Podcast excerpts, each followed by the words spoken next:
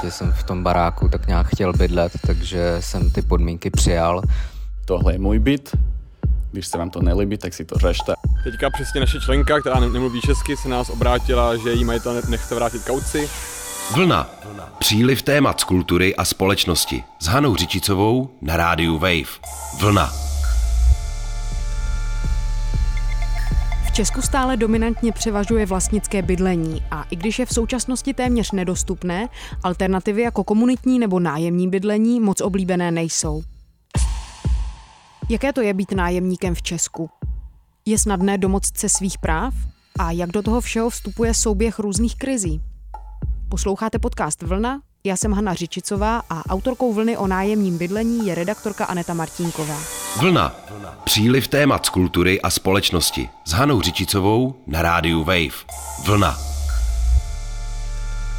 Ahoj Anet. Ahoj Haní. Proč je právě teď téma nájemní bydlení? No, v porevolučním Česku od privatizace v devadesátkách vlastně převažuje historicky mm, forma bydlení vlastnický bydlení, v současnosti ve vlastnickém bydlí a okolo 80% eh, lidí v Česku. No ale vlastnický bydlení je v současnosti vlastně úplně rekordně nedostupný. Podle společnosti Dataligence a Deloitte Indexu, který vydávají, tak eh, jsme v roce 2022 byli zemí vlastně která má nejnedostupnější vlastnické bydlení v celé Evropě. To logicky přitahuje pozornost k nájemnímu bydlení. Sociální pracovník a akademik Jakub Černý mi vlastně říkal, že v Česku se k tomu nájemnímu bydlení mm, vrátí pozornost vždycky s krizí, naposledy s krizí v roce 2008.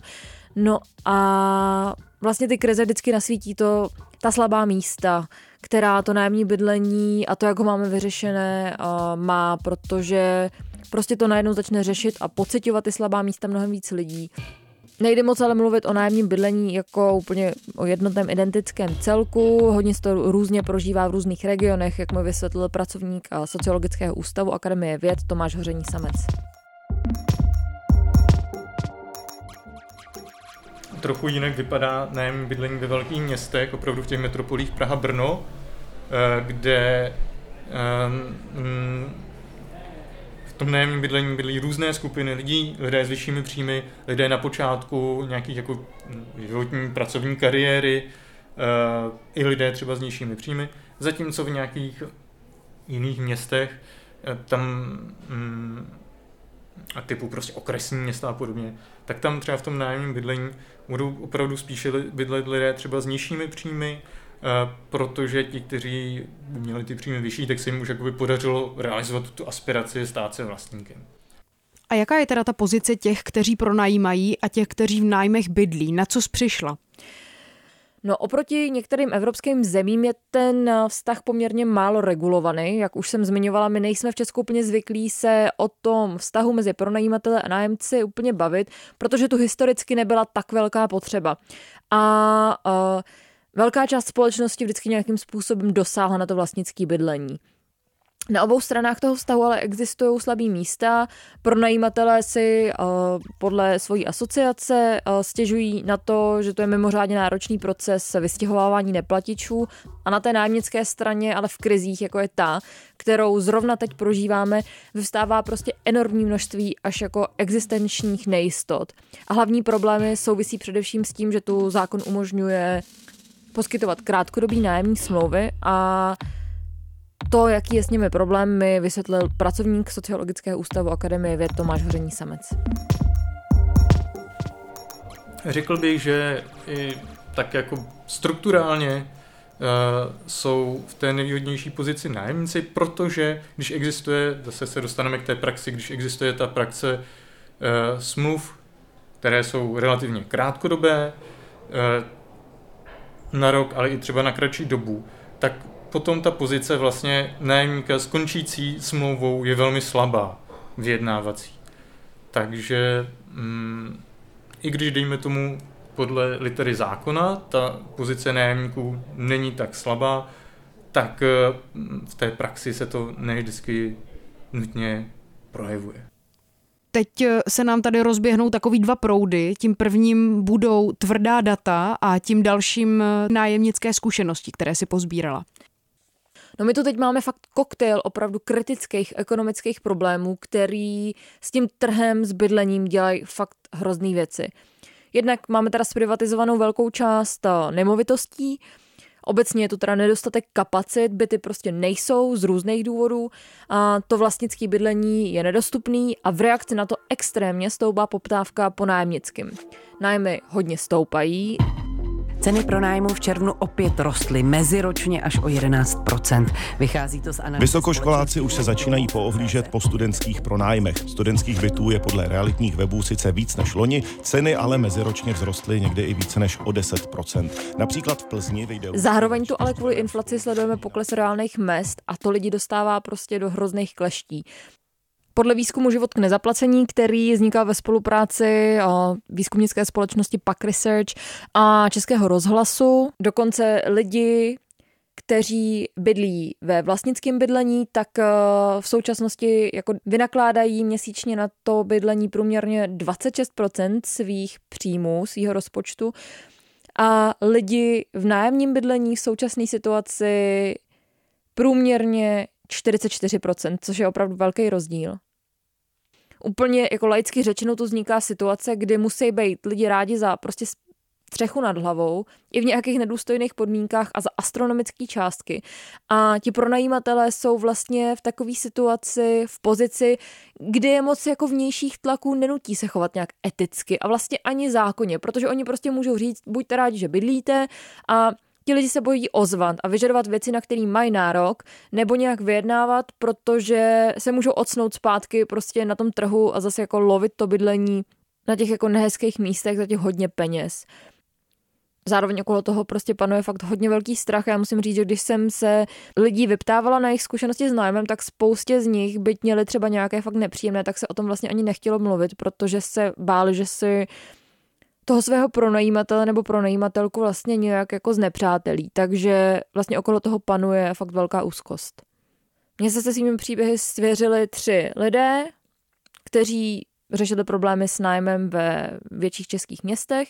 Jeden o zastupovatelské společnosti Ulov domov, druhý o neochotě opravovat byt tak, aby vyhovoval nějakým důstojným životním podmínkám na třetí o extrémně krátkých nájemních smlouvách a s tím souvisejícími problémy. Stěhovali jsme se s rodinou do bytu, na který jsme našli inzerát přes službu Ulov domov. Posléze jsme zjistili, že má zhruba o 10 metrů čtverečních méně, než bylo avizováno. Už jsme ale byli na stěhovaní, museli jsme se s tím smířit. Nebylo to ale všechno. V průběhu podnájmu se objevovaly další a další problémy. Majitel má ze zákona povinnost nájemcům včas předat vyúčtování, k nám se ale třeba vyúčtování za rok 2021 dostalo v prosinci 2022 a vyúčtování za rok 2022 zase hned v březnu 2023. Takže jsme měli v krátké době za sebou dva nepříjemné výdaje. No a asi nejhorší bylo, když po nás majitel chtěl zaplatit nákladnou opravu kotle. Tehdy jsme nevěděli, že větší opravy musí ze zákona kompletně financovat majitel a dohodli jsme se s ním jen na příspěvku. Zaplatili jsme a dostali jsme pokyn poslat o 3000 menší nájem. Veškeré administrativní záležitosti v komunikaci s námi, ale majiteli zprostředkovává společnost Ulov domov a k té se bohužel informace nedostala. A kvůli nižšímu nájmu nás zařadili na seznam neplatičů, kterým hrozí třeba exekuce. Asi po měsíci se to vysvětlilo, ale bylo to teda opravdu stresující. V současnosti jsme už z tohohle bytu pryč. Pořád ale čekáme na konečné vyučtování a kauci. Druhý příběh je od Petra. On eh, o něm napsal taky fakt eh, hodně výmluvnou a chytlavou píseň, která se jmenuje Majtěl. Prostě mám tě rozcené. Normálně pod oknom. Tam by také mal plynové kúrenia. Je teraz taká diera, že môžem strčiť hlavu von. Prostě mám tě rozcené. Tak, ja som pred rokom býval na takom skvelom byte, a, ktorý vlastnil taký skvelý majiteľ, o ktorom bolo známe, že mu je všetko jedno a keď sa niečo pokazí, tak s najväčšou pravdepodobnosťou to nevyrieši. A ja som na jeseň zistil, že mi nefunguje topení. Mm, tam bolo také tie staré plynové kamna. Ale som si myslel, že to je predsa úplne základná vec, ktorú 100% vyrieši. Ale žiaľ som sa milil a trvalo to veľa telefonátov a veľa SMS-iek, kým som z neho dostal to, že hej, hej, že on má niekde nejaký radiátor a on mi ho donesie raz. Ale teraz není v Prahe a potom možno, že keď budeme čas, tak on to fakt spraví. No, ale to trvalo pomaly celú zimu. Zima bola tuchšia a tuchšia. Ja som si požičal taký ten elektrický ohrievačik malý. A, a nič sa nedialo, až kým teda som mu fakt naštvane nevolal s naštvanými výhražkami, že budem platiť menší nájom, kým to nespraví. S čím ma samozrejme poslal kade ľahšie. Každopádne to asi pomohlo, lebo potom už naozaj ten radiátor doniesol. Bola teda už koniec zimy pomaly, ale stalo sa to. Prišiel rovno aj s mechanikom, ktorý teda vybral tú starú, tie staré kamna, že mi tam dajú ten nový elektrický radiátor. A teraz tam samozrejme bola tá veľká diera ne, v stene. A, a mechanik sa zasmial a kopol do takej omietky vedľa toho, že však tu je len omietka, že to nie je ničím vyplnené a tam boli proste nastrkané novinové papiere. A ja už som vtedy pochopil, prečo mňa tam bola celý, celú zimu taká zima. Že to nebolo len tým, že si topím elektrickým ohrievačikom, ale že som mal v stene papier. Ale majiteľ to úplne že no, to je, to je v pořádku, to je, ako, to je normálne. Samozrejme bolo jasné, že to tam nastrkal on, a teraz mechanik hovoril, že to fakt treba zavolať k zedníka a poriadne to spraviť, že tam strašne veľa tepla uniká a tak. A mechanik, že to, to, to, to, teda nejako. Ja som tady koupil ako montážní pienu, nastrekal to tam a povedal, že to je, to je všetko. No a mechanik na neho pozeral, že či je normálny, ale um, sa tváril, že proste to je úplne bežný postup a na ďalší deň to zaschlo a dal som k tomu ruku a totálne tam fúkal vietor dovnútra. Proste to bola veľká diera, len tak leda bolo vyplnená. Tak som mu teda volal, že hele, že ako fakt to je veľmi dobré, či náhodou nemôže zavolať toho zedníka a povedal mi vetu, ktorú si pamätám doteraz. Hele, když budete mít vlastní byt, nechám, vám, nechám vás tam dělat, co chcete. Tohle je můj byt, když se vám to nelíbí, tak si to řešte, ale já jsem to udělal. A tak to bude. Niečo v tom zmysle povedal. A to myslel, že uh, OK. Ale našťastie už bola jar skoro, takže v pohode. Leto tam bolo fajn. A potom som sa odsťahoval. A teraz bývam v byte, kde je zlatá majiteľka. Žiadny menší nájom, žiadna legislatíva. Keď si budem tak vyskakovať, tak o chvíľu tu bude bývať jiný nájomca. Tak já jsem bohužel řetězení krátkodobých smluv uh, úplně neřešil nijak jinak eh, než dotazem nebo nějakou připomínkou, ale v podstatě jsem v tom baráku tak nějak chtěl bydlet, takže jsem ty podmínky přijal. No a ty podmínky byly, že uh, první rok smlouvy podnájemní bylo v pořádku, bylo to na domluvené scéně a hned vlastně následující období už se vždycky krátily ty smlouvy na půl roku. A bylo to konkrétně u jedné uh, firmy, která má na starosti zprávu nemovitostí v Praze a je poměrně dost velká ta firma, a slyšel jsem, že těch eh, případů, kdy ty krátkodobé smlouvy na půl roku, tedy, uh, že jich bylo víc, ale určitě ne všude. Nicméně naše zkušenost taková byla a je to docela nepříjemný, prostě když jako máte smlouvu jenom na půl roku, přestože tak nějak jako cítíte, že by to mělo být v pohodě, že prostě člověk bude moc dál bydlet v tom, v tom bytě ale prostě půl roku je taková jako nejistota a co, o, o co víc je to nepříjemný, je, že když po každém půl roku se ta částka toho nájmu zvyšuje o třeba pětistovku nebo tisícovku, a je to samozřejmě nějaká jako klasická inflace, nicméně řekl bych, že v rámci jako podmínek je to trošku, trošku nepříjemný a rozhodně nestandard. Není to, není to myslím, úplně fair. Majitel to vlastně nějak jako nezdůvodňoval, respektive majitel byl nějaký pan z Itálie a zpráva nemovitostí to vlastně nějak jako nekomentovala, prostě buď berte nebo neberte. Jsme tam nakonec vlastně zůstali asi dva a půl roku, přičemž za těch dva půl roku vlastně se to měnilo nějak asi třeba třikrát, možná čtyřikrát. A ta smlouva, respektive dělali se, dělali se nový eh, dodatky. Je ještě nepříjemný, pokud člověk za těchto podmínek bydlí v tom bytě a zároveň ten eh, vlastník nedokáže eh, zajistit ty opravy, které jsou třeba nezbytný v tom baráku. Jo. Například v našem případě to byly okna, které prostě netěsnily, stejně tak jako by dveře a člověk si samozřejmě může pomoct sám nějakou gumou, ale když ty věci jsou jakoby v takovém stavu, že už prostě člověk vidí, že, že by fakt jako potřebovali hodně vyměnit, tak to prostě jako si myslím, že je nějaká jako nezbytnost, která je nutná i pro nějaký nezvyšování eh, poplatků za energie, protože samozřejmě v zimě eh, utíká teplo. No. V podcastu Vlna se s redaktorkou Anetou Martinkovou bavíme o nájemním bydlení. Mm, s čím konkrétně jsou na té nájemnické straně problémy? Často se mluví třeba o hodně vysokých kaucích, tak co jsou ty hlavní problémy? No v praxi sledujeme často ty zanedbané opravy, vstupuje nám do toho ještě energetická krize a to, že s nějakými úspornými opatřeními jsou nájemníci vlastně hodně odkázaní na majitele. Pak se tady taky s koncem krátkodobých smluv nečekaně zvedají nájmy o vysoké částky, které prostě jsou pro někoho likvidační a musí se třeba stěhovat, i když mají v dané lokalitě třeba děti ve školách, ve školkách.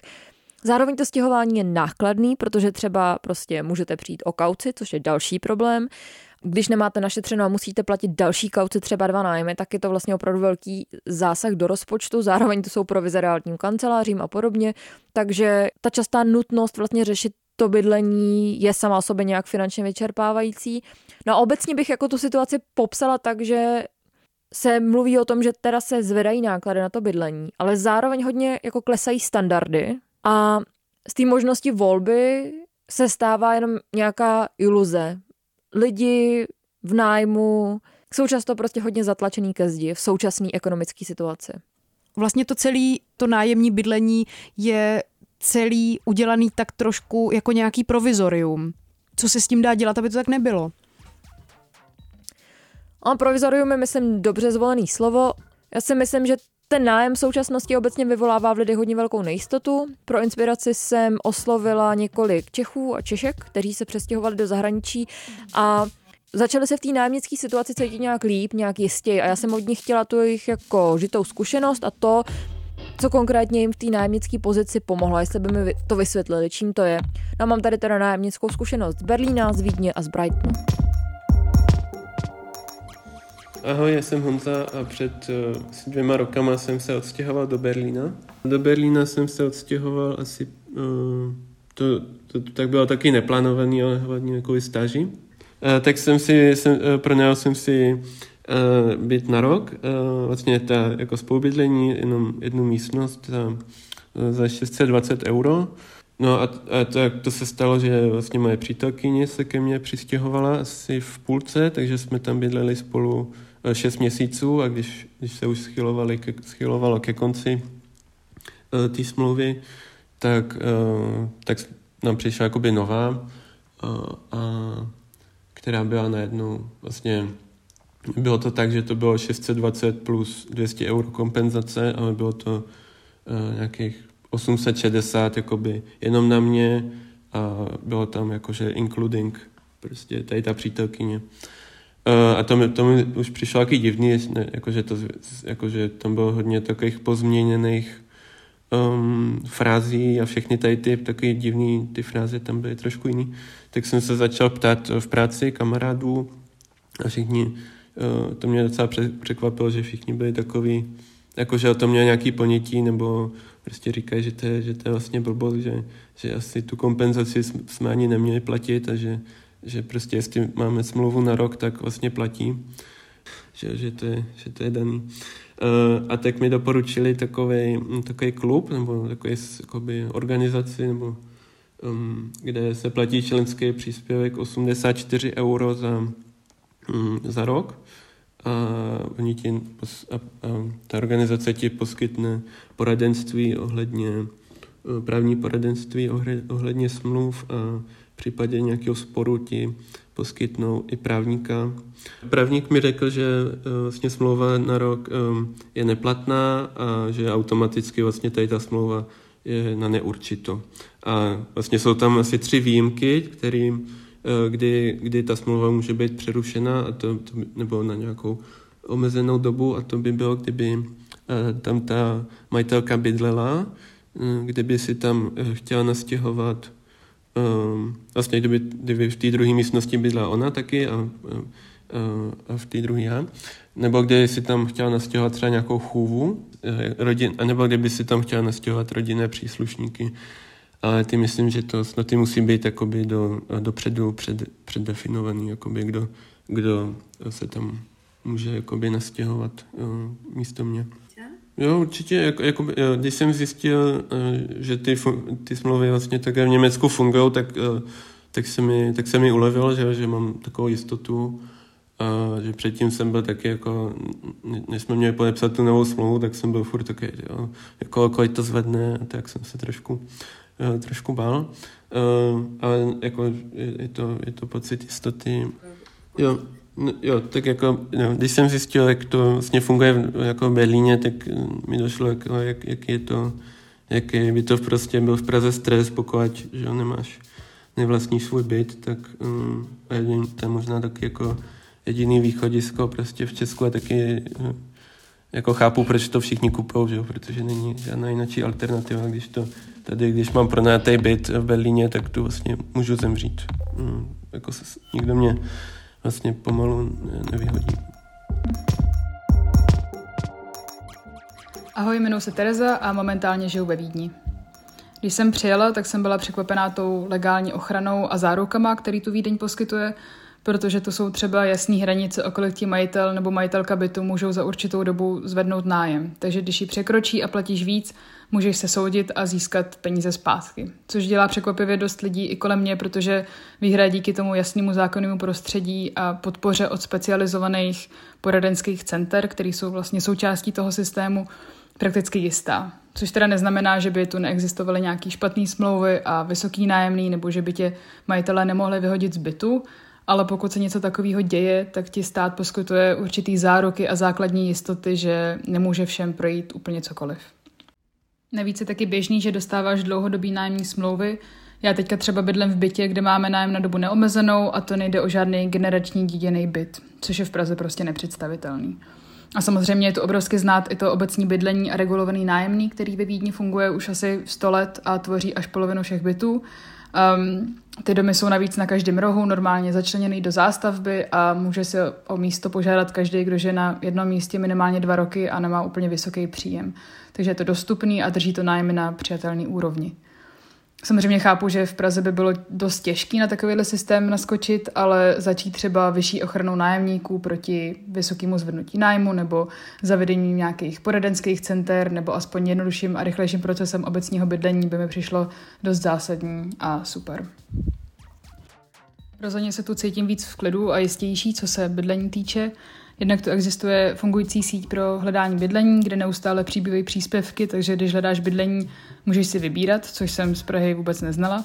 Navíc se nemusím strachovat, jestli nám majitelé za rok zase prodlouží smlouvu, protože je normální, že máš smlouvu na několik let a samozřejmě ty ceny jsou úplně jinde. Nám jsou sice podobný nebo jenom o trochu vyšší než v Praze, ale průměrný příjem je asi dvakrát větší, takže v tomhle ohledu se do Prahy rozhodně neženu. Ahoj, já jsem Aiko a já mám super zkušenost s pronajímáním bytu v Brightonu, kdy jsem tam teď bydlela 8 měsíců a i teď jsem v procesu hledání nového bydlení. A to, co se mi tam zalíbilo, bylo to, když jsem pronajímala byt, skládala jsem kauci, tak ta kauce nešla majiteli, nešla ani realitní společnosti, ale šla vlastně takový třetí společností, firmě, která je státně provozovaná, která po celou dobu nájmu drží tu kauci u sebe. V okamžiku, kdy se ukončí pronájem, vy se vystěhováváte z bytu, domlouváte se s majitelem, že kolik, třeba pokud jsou nějaký odečty z kauce, tak kolik, pokud ne, tak samozřejmě v plný výši, tak se vám ta kauce vrátí, že vlastně ten majitel to nemůže zadržovat u sebe. Není to tak, že vy si budete modlit, že ty jo, tak vrátí mi to ten člověk. Vy to vlastně vidíte celou dobu u té jiné společnosti. A mně to přijde super, protože um, člověk pak má naději, že tu svoji kauci vlastně ještě fakt někdy uvidí. A je to fajn, protože když máte nějaký problém, tak je tam i ta třetí strana, která je nestranná. Tolik tedy nájemnické příběhy z Berlína, Vídně a Brightonu. No, Říkám si vždycky, když jedu třeba na výlet do Vídně nebo slyším nějaký příběhy od tamtud o e, tamním sociálním bydlení, kdy to asi tak přijde sem? Zavádění regulací a nové legislativy je jako asi komplexnější otázka, než můžeme vyřešit naprosto do tohohle podcastu. Tomáš Hoření samec mě i upozorňoval, že převádět třeba ty idealizované vídeňské politiky jedna ku jedný do Česka příliš nejde, třeba už i kvůli povaze právního řádu. Dá se ale nějak jako inspirovat. Něco se ale děje, ne? Třeba na úrovni ministerstev, který se tímhletím problémem zabývají, protože už to je docela viditelná věc. Je to tak, Ministerstvo pro místní rozvoj chystá novou legislativu, souhrným názvem ji říká bydlení pro život a měla by řešit právě otázku krátkodobých smluv. Měla by být vstříc pronajímatelům v tom, že vystěhovat neplatiče by mělo být eh, snadnější a oni by se tak podle svých slov teda nebáli pronajímat na dobu neurčitou. Podle vyjádření, které mi poskytlo Ministerstvo pro místní rozvoj, by se v té chystané legislativě smlouvy mohly řídit principem dvakrát a dost, podobně jako třeba zaměstnanecké smlouvy, a tedy, že by se ta krátkodoba mohla poskytnout dvakrát a na potřetí už by mm, měl majitel povinnost dát nájemci smlouvu na neurčito, anebo alespoň na tři roky. Celá tahle nová legislativa je opravdu ale úplně na začátku v jednáních, takže uvidíme, co z toho se prosadí a co ne. Taky se řeší podpora pro další typy bydlení, to budeme určitě dál sledovat. No a pokud je ale někdo teď v akutní nouzi, tak co se dá dělat? No tohle jsou samozřejmě dlouhodobé změny. Na té akutní úrovni jsou to ale věci jako příspěvek na bydlení za prvý, nebát se o něj požádat. Tomáš Hoření Samec mě upozorňoval taky na to, že na kauci a další věci související s nájmem se dá využít dávka mimořádné okamžité pomoci, takzvaná MOPka, No a hlavně, to jsme viděli i v těch příbězích ze zahraničí a nejsme na to v Česku úplně zvyklí, prostě je důležitý nebát se a požádat o pomoc nějakou organizaci a jít prostě třeba do konfliktu a domáhat se svých práv. V Česku je třeba starší organizace Združení na ochranu nájemníků, SON, No a taky čerstvě vznikla a hodně aktivní iniciativa nájemníků a nájemnic a je možné je oslovit a požádat o pomoc. Jeden z jejich členů, Michal Polák, který vlastně pracuje s lidmi, kteří jsou kvůli nájmu v nějaké nesnázi, tak mi popsal, komu už třeba za tu krátkou dobu svého vzniku pomohli. No, my e, máme pár, pár pravidel, podle kterých pomáháme a to je potřeba říct, že my vlastně nepomáháme v tom smyslu, že nejsme servis. My nejsme servisní organizace, že někdo přišel, dal nám tady pětistovku na ruku a my to za něj vyřešili. My vlastně pomáháme lidem, aby sami byli schopni ty problémy řešit, ideálně právě kolektivně. To znamená, že my můžeme dát nějaký know-how, můžeme nějak s těma poradit, společně vymyslet nějaké řešení toho problému, ale nikdy to neřešíme bez nich, vždycky s nima. To je vlastně naše důležité klíčové pravidlo. A a pak strašně záleží, co to je vlastně za typ problému. Vždycky se snažíme, pokud to jde, eh, právě z toho nějakého individuálního problému dělat kolektivní, to znamená zapojit do toho třeba i sousedy, nebo prostě kolektivně tomu člověku pomoct. A pak už ale hrozně záleží, co to je za ty problém. Teďka přesně naše členka, která nemluví česky, se nás obrátila, že jí majitel nechce vrátit kauci a právě nás poprosila teda o pomoc a to je přesně ten případ, kdy jsme se s ní teda sešli, řekli jsme jí jako nějaké naše nějaké naše jako, e, představy, jak, jak, to, jak to řešit a jestli ona s tím souhlasí, ona souhlasila, tak jsme do toho šli s ní. A tady ten problém u těch kaucí je nejčastěji takový, že ty e, majitelé to prostě zkoušejí, protože ty nájemníci se nebrání, protože mají pocit, že prostě často neznají svý práva, nebo se bojí, nebo ten moment prostě je nepříjemný u toho, u toho předávání klíčů a tak dál. Takže co jsme udělali, že jsme tam šli s ní, když, když majitel předávala klíče, ten majitel se nás snažil vyhodit, ale my jsme řekli, že ne, že jsme prostě nájemnický odbory, jak tam zůstáváme a dohlídli jsme na to, aby opravdu do protokolu o předání klíčů napsal, no, jako, že ten byt nemá žádný defekt, což byla pravda. On to nám napsal a vlastně stačilo takhle málo a ten majitel tu kauci musel vrátit.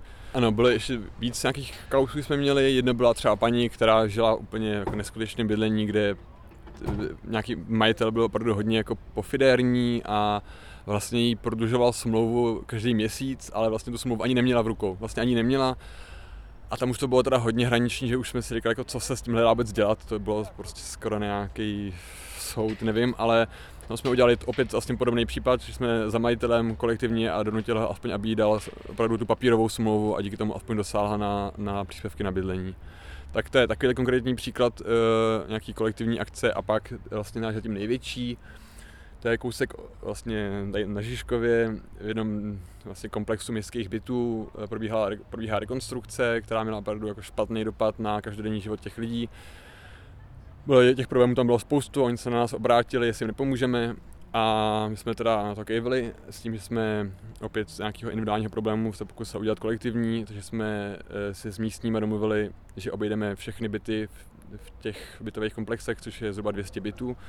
Na každý z těch bytů jsme zaklepali, eh, domluvili se se sousedama na sousedském setkání, kde oni sdíleli ty své problémy s, eh, s tou probíhající rekonstrukcí a sami si sepsali seznam problémů a požadavků a sami si zvolili vlastně vyjednávací tým, který šel vyjednávat s radnicí.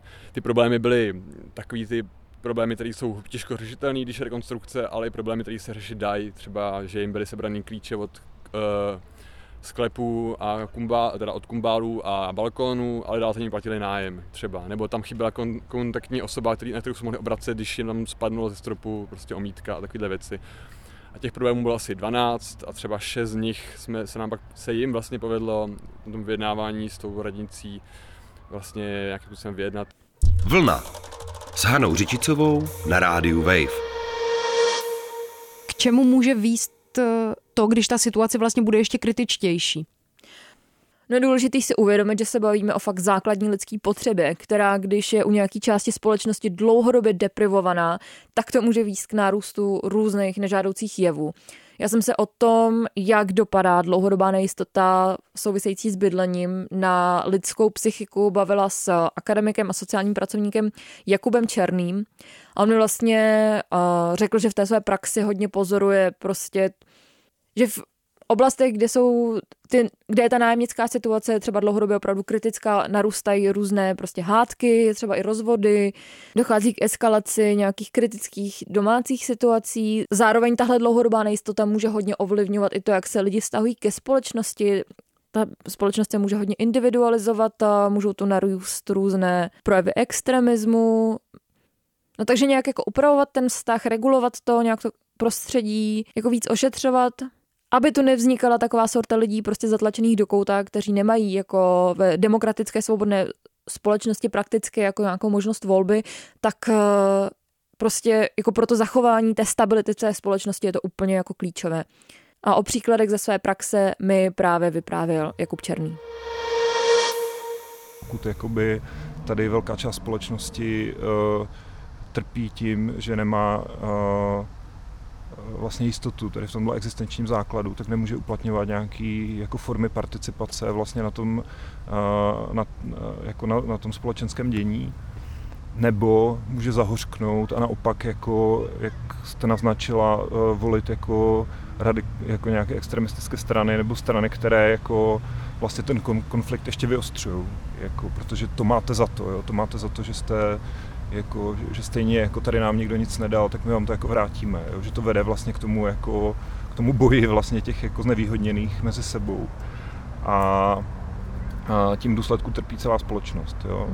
A ty komunity jsou roztrhané, že jo? ty lidi se mezi sebou jako, a, a, jako net, netvoří nějaké jako sousedství, a tvoří jako sérii nějakých individualizovaných jako jednotek, která když jako v jejich okolí se něco děje, tak se neumí jakoby spojit. Jo. Takže si myslím, že a, že, nás, že by nás to mělo zajímat. Jo. I samozřejmě třeba jo, to, že to bydlení, jako nevyhovující bydlení je spojeno s horším školním prospěchem, s většími uh, uh, nároky na uh, zdravotní péči, nějakými psychologickými dopady. Tohle jsou všechno věci, které jako nejdou, které nejsou individualizované, to potom jako neseme jako ty následky jako všichni. Jo. Takže si myslím, že by nás to jako, pokud, nás, pokud by nás to nemělo zajímat jenom z nějakého principiálně jako hodnotového hlediska, že, jako, že bydlení by nemělo být zboží, ale je to prostě nějaké lidské právo, tak, tak by nás to už mohlo jako zajímat a přesvědčit z toho, že stejně ty následky jako ponesem všichni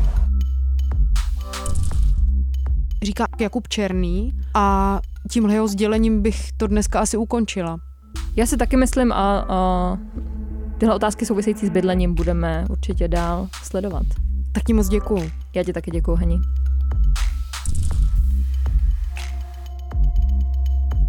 Poslouchali jste podcast Vlna, tentokrát o nájemním bydlení. Autorkou dnešní vlny je redaktorka Aneta Martinková. Loučí se Hana Řičicová. Vlna. Příliv témat z kultury a společnosti s Hanou Řičicovou na rádiu Wave. Vlna. Poslouchej na webu wave.cz lomeno vlna, v mobilní aplikaci Můj rozhlas a v dalších podcastových aplikacích.